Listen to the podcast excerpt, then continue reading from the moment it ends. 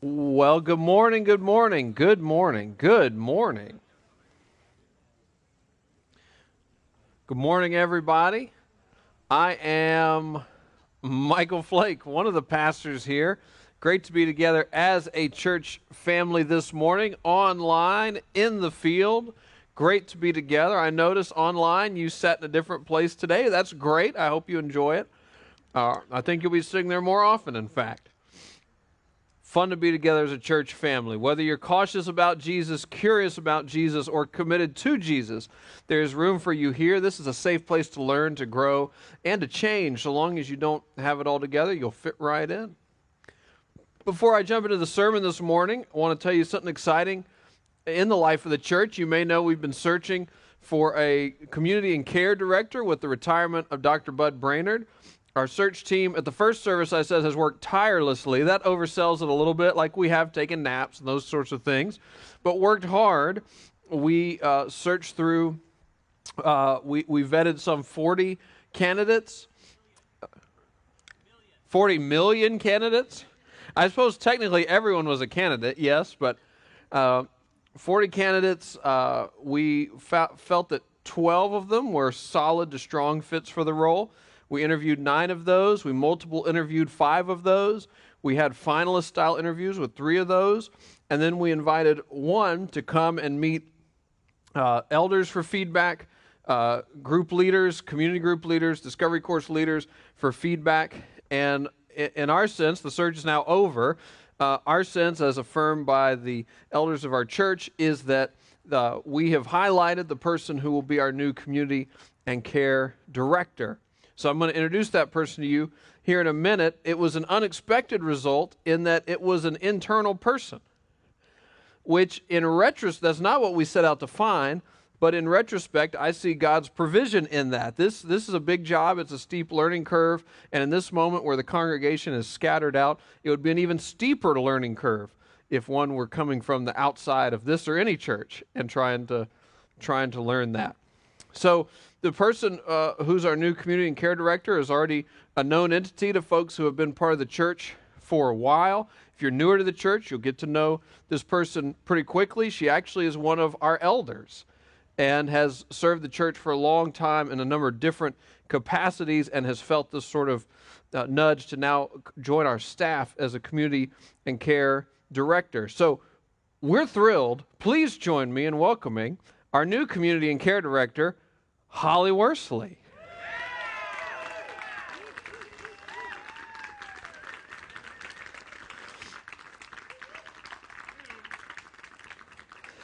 So Holly is uh, with us in the field today. So folks uh, cheering. She'll be signing autographs here in a little while. But Holly does not begin until November 1st. So there's two weeks. Leave her alone for two weeks.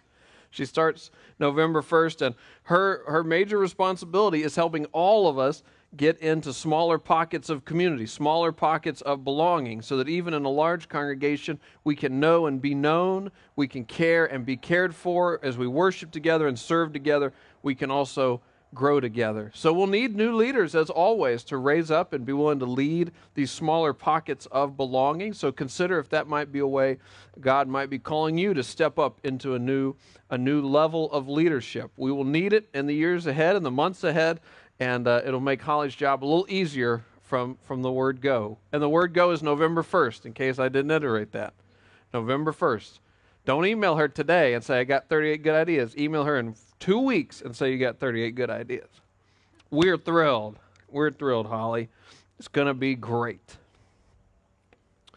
So, we're in the midst of a short series of sermons on faith and finances. This is on the heels of a short series on faith and politics.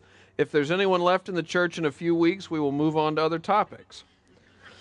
Finances and politics are very divisive and uncomfortable topics, I think, in large part because of how our identity gets wrapped up in these things.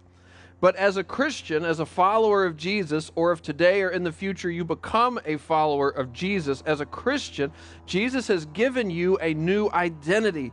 You have a new identity in Christ. You are God's child, a member of God's family. It's not something you earned, it was a gift that you received in Jesus' name, a gift I received in Jesus' name. And our new identity in Christ helps us see everything anew, helps us see everything through the lens of faith in Jesus. So, not only are these topics that risk being divisive, but we pray will be unifying, they can also be dividing for each of us as individuals. That my faith is over here, but my political engagement's over here. My faith is over here, but my financial matters are over here. And what the Bible's actually encouraging is unity within that which is to say, here's my faith in Christ. It, it is the defining part of my life. It is my new identity. And now I'm going to see all parts of life including the hard parts of life, through the lens of faith in Jesus. So it's important that we do think about finances through the lens of faith in Jesus, especially in 2020, because a number of us have just come off or in the midst of a major financial scare. In March, we were confronted with the question what happens if I don't have an income for months? What happens if my salary just turns off like a water faucet? The truth is, some of us have come through just fine. Some of us have had the best year in business ever. Others of us have been especially hard hit by the economic impacts of COVID 19 and how we've responded to it. And a lot of us are still in the midst of job uncertainty and insecurity. So I want you to hear me loud and clear through all this. This, this series is not meant to discourage you. This series is meant to give you and me a biblical roadmap for moving forward. What does it mean for us to turn to Jesus for wisdom and help in the midst of or right after a financial health scare? How do we view our finances through the lens of faith? Well, there's three big ideas in the scripture that I want to point you to. Faith and politics, I tried to point you to d- distinguishing between what was disputable and what was indisputable. Now, with faith and, and finances, I want to point you to three words that actually have uh, importance beyond finances. Uh, and they are these the words are stewardship, contentment, and legacy. Stewardship, contentment, and legacy. Say them with me stewardship, contentment, legacy. I heard you at home. Thank you. Stewardship, contentment, legacy. So last week was stewardship. Pastor Grace Seegers preached a fabulous sermon on stewardship. If you missed it last week, please go and listen to it on our church website. He, he spoke of stewardship as a change in perspective. It is the change of perspective in which we realize everything belongs to God. The food we eat, the shoes on my feet, everything belongs to God. The money in the bank, even your septic tank, everything belongs to God. So, as you think about the relationships in your life, the people in your life, the opportunities in your life, the things in your life, you and I are caretakers of those. We are stewards of what God has entrusted to us. So, you see, we're trying to do bigger principles here than just like how to manage a checkbook. These are principles that apply to every area of life including the financial area, but every area of life. So we started at stewardship. Today's topic is contentment, they all said. Contentment. Contentment is a satisfaction with what God has entrusted to me. Contentment is satisfaction with what God has entrusted to me. You might be able to guess what next week's sermon is. Contentment is like those surveys you receive all the time. You go and buy something, and the next day you get an email. How was your experience yesterday? For me, when I drive by a medical facility, I receive a survey that says, How was it driving by our medical facility yesterday? Were you not satisfied, somewhat satisfied, satisfied, or very satisfied? That's contentment as you consider what God has entrusted to you in your life, in your opportunities, in your relationships, in your finances, as you consider what God has entrusted to you, are you not satisfied, somewhat satisfied, satisfied, or very satisfied? To be clear, contentment does not mean that you cannot aspire to more, aspire to grow, aspire to improve. Contentment does not mean you cannot ask for a raise. Contentment is a growing satisfaction in who God is and all that God has entrusted to you. It helps you and it helps me see more clearly if we're aspiring to grow in the right areas, in the areas that God is opening for us, in the doors that God is opening for us. Or are we just trying to keep up with the Joneses? Now, would you say we live in a content society? I, I tried. I tried to ask with a straight face. At the end of 2019, the last few months of 2019, credit card debt in the United States jumped up by almost $50 billion. So at the end of 2019, in other words, we spent collectively about $50 billion that we didn't have on stuff that we desired. Now, positive note in 2020, credit card debt in the U.S. is going down.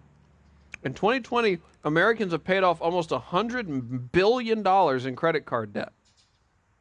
It's almost like this year has been a forced contentment for us, and the sky has not yet fallen. Now, this is not an economics lecture, even if the tone of my voice indicates it is. This is about following Jesus. What does it mean for you? What does it mean for me to follow Jesus?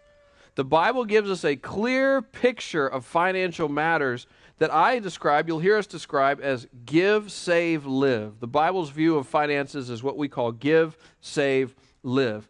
Give at least 10% to God's work in the world set aside 5 to 15% to save, to pay down debt, to, to invest, and then live on the rest. Give, save, live. Give is a biblical principle, and the number is biblical. Save is a biblical principle. There's no number attached to it in the Bible, so I just say 5 to 15% based on, on folks who've thought about this a lot. And then live on the rest. Give, save, live. Every time Mandy and I make money, that's what we try to do run it through, give, save, live. Every time you make money, the scripture is encouraging you to run it through, give, save, live. Not this Tuesday, but next Tuesday, nine days from now, I'm going to do a, a Facebook Live at 4 p.m. that's designed to just be real practical. How do you do give, save, live? If you've never thought like that, or, or you'd like a refresher or whatever, uh, we'll do the Facebook Live. The real practical, practical, how do you do give, save, live? There'll be Q&A and I'll do props and zany things and all that kind of thing. But we'll do that the more practical there. What's the problem with Give, Save, Live? Well, the problem is a lot of us are used to living on everything or more than everything we make. We're used to living on 100, maybe even 110% of what we make. And so we don't have margin to give or save. We might tell ourselves we'll give or save what's left, but what we often find is there's nothing left. As we follow Jesus, as we move more into a give, save, live approach to finances, what we often find is we're going to be living on about 80% of what we make. How do you move from living on 110% to 80% of what you make? The answer is contentment. Contentment. Not sheer willpower not getting lucky, but by God's grace, with God's help, cultivating contentment. And this gets us to our passage for the morning, what Kennedy read for us earlier 1 Timothy 6, chapter 6, verses 6 to 12. 1 Timothy is a letter. It was written by a man named Paul, who was an early Christian leader, to one of his mentees. His mentee was named Timothy. Excellent. You're tracking. I love it. At the end of the letter, in what we now call chapter 6, Paul focuses in on contentment. Let's look at these words together. Pray that God would use them to shape us. It begins this way in verse 6 But godliness with contentment is great gain.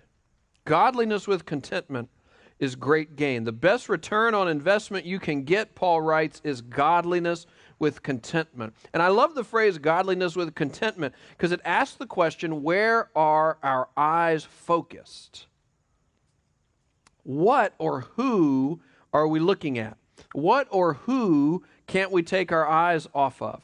Are we focused on what everybody else has and sort of wish we had it too?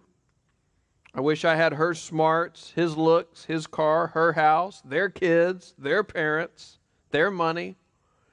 If only I could put all the best parts of everyone else's lives together into my life, then I'd be set. Where are our eyes focused? Contentment calls us to focus on God, who God is, what God has done, what God is doing, what God will do for our good. Focus on God, that He is for you, not against you. Focus on God, that He loves you sacrificially. So sacrificially, in fact, that He came to earth as Jesus Christ on a rescue mission. And He lived and He suffered and He died. Never forget this part. He resurrected all of this to bridge the gap between you and me and our Father who is in heaven. Focus on God, who He's calling you to be, what He's entrusted to you. God's not calling you to be me, and God's not calling me to be you. Now, God's calling all of us to be people of Christ like character, but God has entrusted each of us with different things based on who He made us to be and who He's calling us to be. Perhaps the best way to ruin Christmas is to spend all of our time looking at what everybody else got and wishing that's what we got and not enjoying what's been given to us in the first place based on who we are and who we're being called to be. So, as we keep our eyes on God, we find less comparison and more contentment. Godliness with contentment is great gain. Verse 7 For we brought nothing into the world, and we can take nothing out of it. As any good country song will tell you, you cannot attach a U haul to a hearse. You cannot take any material thing with you. Now, we forget that sometimes, but as we keep our eyes on God, we remember how reality works. God authors reality, God knows how reality works. So when we think about material things, financial things, we need to remember life is like a roller coaster. You've probably already knew that. Life is like a roller coaster. But here's what I mean you end where you start at zero. And yes, there will be some ups and there will be some downs. There will be some twists. There will be turns. There will be minutes you scream for joy, and there will be times you just hold on tight. And the ride stops where it starts at zero. We brought nothing into the world, we can take nothing out of the world. Contentment begins as we keep our eyes on God, and then it deepens as we ask ourselves Am I comparing what I have to what everybody else has? Or am I comparing what I have to zero, which is where the ride starts and stops? I have a different view of what God has entrusted to me in relationships, in life, in opportunities, in finances. I have a different view of what God has entrusted to me when I compare it to nothing and when I compare it to what He's entrusted to everybody else. One of those leads me to contentment and to joy and to awe at God's goodness. And one of those leads me to envy and to bitterness and to dissatisfaction with myself or others. And it's all a matter of perspective because what God has entrusted to me has not changed. It's about the perspective from which I see it. So, godliness with contentment is great gain. We brought nothing into the world, we can take nothing out of it. Verse 8 But if we have food and clothing, we will be content with that. Now, I'm pretty sure it says designer clothing. Hold on. No, it just says clothing. Hmm. If we have food and clothing, we will be content with that. We will be content, the scripture says, so long as our basic needs are met for food, for clothing, for shelter, for people who love us. That may not sound like much when you compare it to how multimillionaires live, but when you compare it to nothing, we realize that God has been so good to each of us. And in fact, throughout the Bible, though we see that the rule of financial matters is give, save, live, give at least 10% to God's work in the world, save some money for the future, for debt reduction, for investing, and then live on the rest, though we see that as the rule, there's an exception in the Bible to give, save, live. And the exception is for those of us who are experiencing poverty. by which the Bible means you struggle to make your basic needs met. You struggle to provide food, clothing, and shelter for yourself and the people under your care. And when that's the case, what the Bible does is it says you should still give something to God's work in the world because you still have value and you were put on earth for a purpose. You should still find some way to give what you can to God's work. But prioritize providing for the physical, basic needs of yourself and the people under your care food, clothing, shelter. In fact, we see this in the life of Jesus. When, when Jesus was a little baby, his parents, Mary and Joseph, brought him to the temple for an important religious ceremony. And they were told, because of what the scripture says, to bring an offering to that ceremony. Now, most folks were expected to bring, a, a, a, I, th- I didn't look this up beforehand, so if I'm wrong, you can correct me on email. But uh, I believe it's one or two like lambs. It's pretty big, a little more expensive of an offering. But then the Bible says if you don't have that, just bring a couple birds. And you watch Mary and Joseph come to the temple with baby Jesus and a couple birds as their offering. Now, can you imagine this? The Savior of the world, the God of the universe, is welcomed to earth, welcomed into our world with the offering that folks who are financially struggling were supposed to bring. How deeply God cares for those who struggle. How deeply God cares for those of us who are experiencing poverty. How deeply God is teaching our church to care for people who are struggling. In fact, some years ago, we decided to start setting about $10,000 aside out of year end giving to be a benevolence fund for the church and for people who needed it. We have, for a long time, given at least 10% of our annual budget away to ministries and missions that care for people who either spiritually or materially are in poverty. And the reason we do this is because of how deeply God cares for folks in poverty, how deeply God cares for you. So much so that when Jesus came to earth, he was born into poverty. They brought the two little birds to the temple with Jesus. Verse 9. So again, we brought uh, godliness with contentment is great gain. We brought nothing into the world. We can take nothing out of it. If we have food and clothing, we'll be content with that. Verse 9 Those who want to get rich fall into temptation and a trap, and into many foolish and harmful desires that plunge people into ruin and destruction. This verse brought to you by the wealth management companies of Lake Norman. Paul is about to argue contentment from the other side. Paul is about to ask what happens if we become obsessed with what everybody else has and we have to have it for ourselves. We often call this keeping up with the Joneses. You may have heard that phrase, keeping up with the Joneses. Paul's point is before you keep up with the Joneses, you need to figure out where the Joneses are headed. If the Joneses are about to plunge themselves into ruin and destruction, do not keep up with them. Lag far behind them. The Bible is warning us about becoming people who will only be satisfied with more, more, more. Now, again, content people can aspire to grow. In fact, content people often do aspire to grow, but content people are also satisfied with where they are now. Some of us will only be satisfied if we have more, more, more. And the Bible calls this a temptation and a trap. And here's why.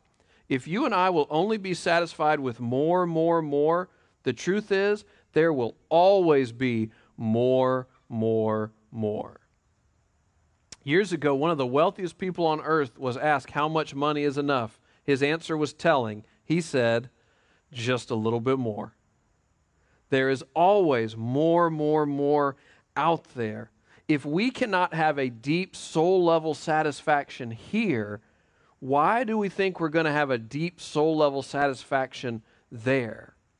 We're going to chase satisfaction that we will never find. And we may start to lie, to cheat, to steal to get there. We may fall for get rich, rich quick schemes to, to get there. We may take out $50 billion in credit card debt to live a little bit beyond our means. All of this chasing after the Joneses who the truth is, I've never seen the Joneses' uh, checkbook. They may be more in debt than I am. They may be what we used to call in Memphis fronting, putting on a good show, but it doesn't look so good behind the scenes.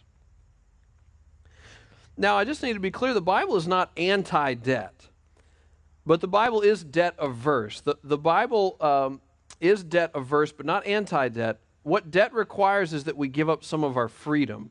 And so, because of that, the Bible is a little debt averse. When we talk about contentment, we need to be clear that there's a difference between debts that we have a plan to pay off and debts that just come because we're living beyond our means.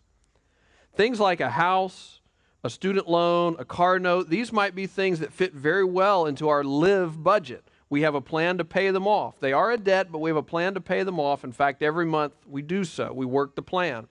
There are other debts where you and I just take them on, but we don't really have a plan for how to pay them off. Like credit card debt is often that. It's not always, but often that. This can be the case if you have too much house, too fancy of a car. Our monthly payment plan to pay off the debt actually pushes us way out of our live budget and is what pushes us to be living on 100, 110% of what we're making. Give, save, live for some of us kind of seems like a pipe dream. Can people actually live this way? The minister claims it, but I don't think anyone can actually do it. God is gently calling us to something greater. He's calling us to focus ourselves on Him. Focus ourselves on Him, and in doing so, cultivate contentment. Verse 10 For the love of money is a root of all kinds of evil. Some people, eager for money, have wandered from the faith and pierced themselves with many griefs. So, this is a good Bible trivia question. Does the Bible say money is the root of all evil? It does not. It says the love of money is at the root of all kinds of evil. So, so the, the whole point of, the, the sermon is not, well, if you have more than X in a bank account, you're a terrible Christian. That's not what it is. It, it, it's not how much money, it's what sort of relationship you have with money. We'll talk about legacy next week. But the scripture, as far as contentment goes, is talking more about your relationship with material things not how many material things. The human heart is much like a shark that can't help but keep swimming. You know this about sharks? They can't help but keep swimming. Even when they're asleep, they can't help but keep swimming. The human heart can't help but find things to love, can't help but find things to desire. And if we are not careful, our little shark hearts can get so wrapped up in money and in material things that it's going to crowd God out of his rightful place in our lives. And the truth is, no financial seminar can ever fix that. Our restless little shark hearts keep swimming, swimming, swimming until they learn to settle down in the love of God until they come to desire God and love God above everything else. And that's where this passage is actually leading us. It's leading us to ask the question who do you love? What do you love? Who or what has captured your imagination? Who or what defines your value? Who or what defines your purpose? And the good news is that even as you and I struggle to love God, God does not struggle to love us. Even in our failings, God does not fail. What sort of love is this? Not that we love God, but that God loves us, even in our rebellion, even in our lack of contentment, even as we act unlovable. You and I are invited to come and rest and be made new in the unconditional love of Jesus. Come, rest, be made new in the unconditional love of Jesus. It's a re- forgiving love and a purposeful love and a secure love, a rejuvenating love. It's an eternal love. And your and my little shark hearts will swim, swim, swim, swim, swim until we come to see and, and rest and be made new in the unconditional love of Jesus. Verse 11. But you, man of God, this is written to Timothy, but you, Timothy, but you, man of God, flee from all this and pursue righteousness, godliness, faith, love, endurance, and gentleness. Fight the good fight of the faith. Take hold of the eternal life to which you were called when you made your good confession in the presence of many witnesses. So, a passage about contentment ends without referring to money. It actually refers to character, Christ like character, and eternal life. And why is that? Well, because, and this can be hard to see when we struggle financially, because finances aren't meant to be all consuming. Finances aren't meant to consume our lives, our hearts, our minds, all of our emotional energy. Finances are not the goal of life. They're not a sign of a successful life. They're, they're not the sign, certainly not the goal of life following Jesus. Finances are an area of life, and like any tiger, they can be tamed. Now, if it's not tamed, it can cause havoc. But by God's grace, with God's help, it can be tamed. We can start to live in a more give, save, live sort of way. But the point in all this is that what God is really doing is freeing us to live the life He wants for us. Focusing on Him living in His ways, being a person of love, being a person whose faith reframes every area of life, a person whose faith reframes every person that we meet. As we cultivate contentment deep in our soul. And yes, along the way, that Jesus does use that to tame the tiger of our finances. But what we're left with is something even greater than that contentment cultivated deep in our souls and we don't allow then our finances to be the driving purpose of our lives, the driving purpose of our lives is a seat reserved only for Jesus. So flee from all this, all this being the love of money. Not having money, loving money. Flee from the love of money and pursue righteousness Pursue godliness, pursue faith and love and endurance and patience. Fight the good fight of faith. Take hold of the life to which you were called, the everlasting, abundant life to which you were called when you confess Jesus to be your Savior, your Lord. So let me wrap up with this question for your consideration. In what ways, big or small, will contentment help you grow into God's give, save, live approach?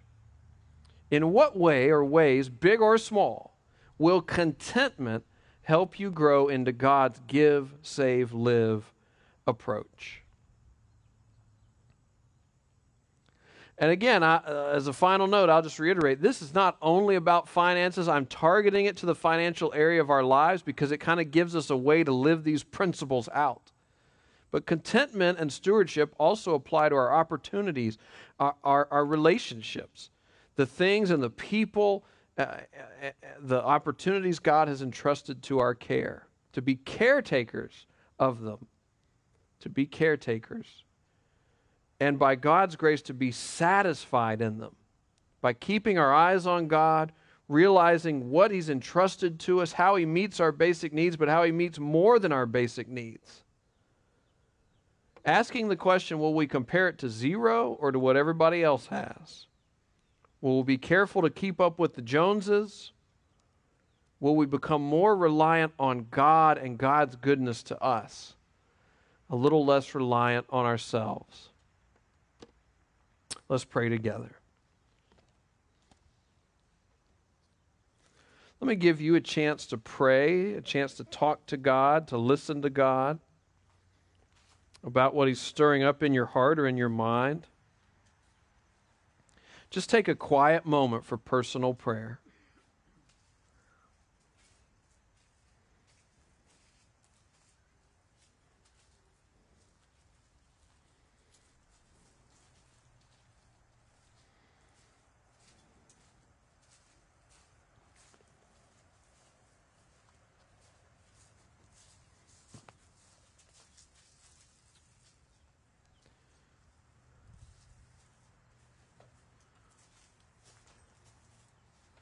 Lord, we look to the birds and see that you make provision for them. We see that the flowers are dressed beautifully every day. And thus you confirm to us that you will make a beautiful provision for our needs.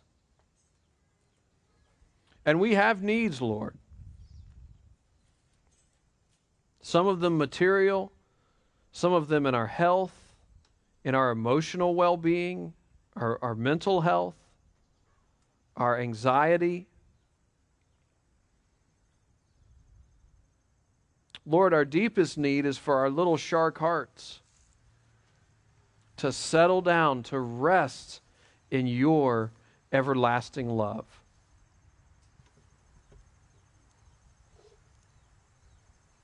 And so, Lord, I pray that our takeaway from this will be to focus ourselves more on you and to pursue godliness with contentment.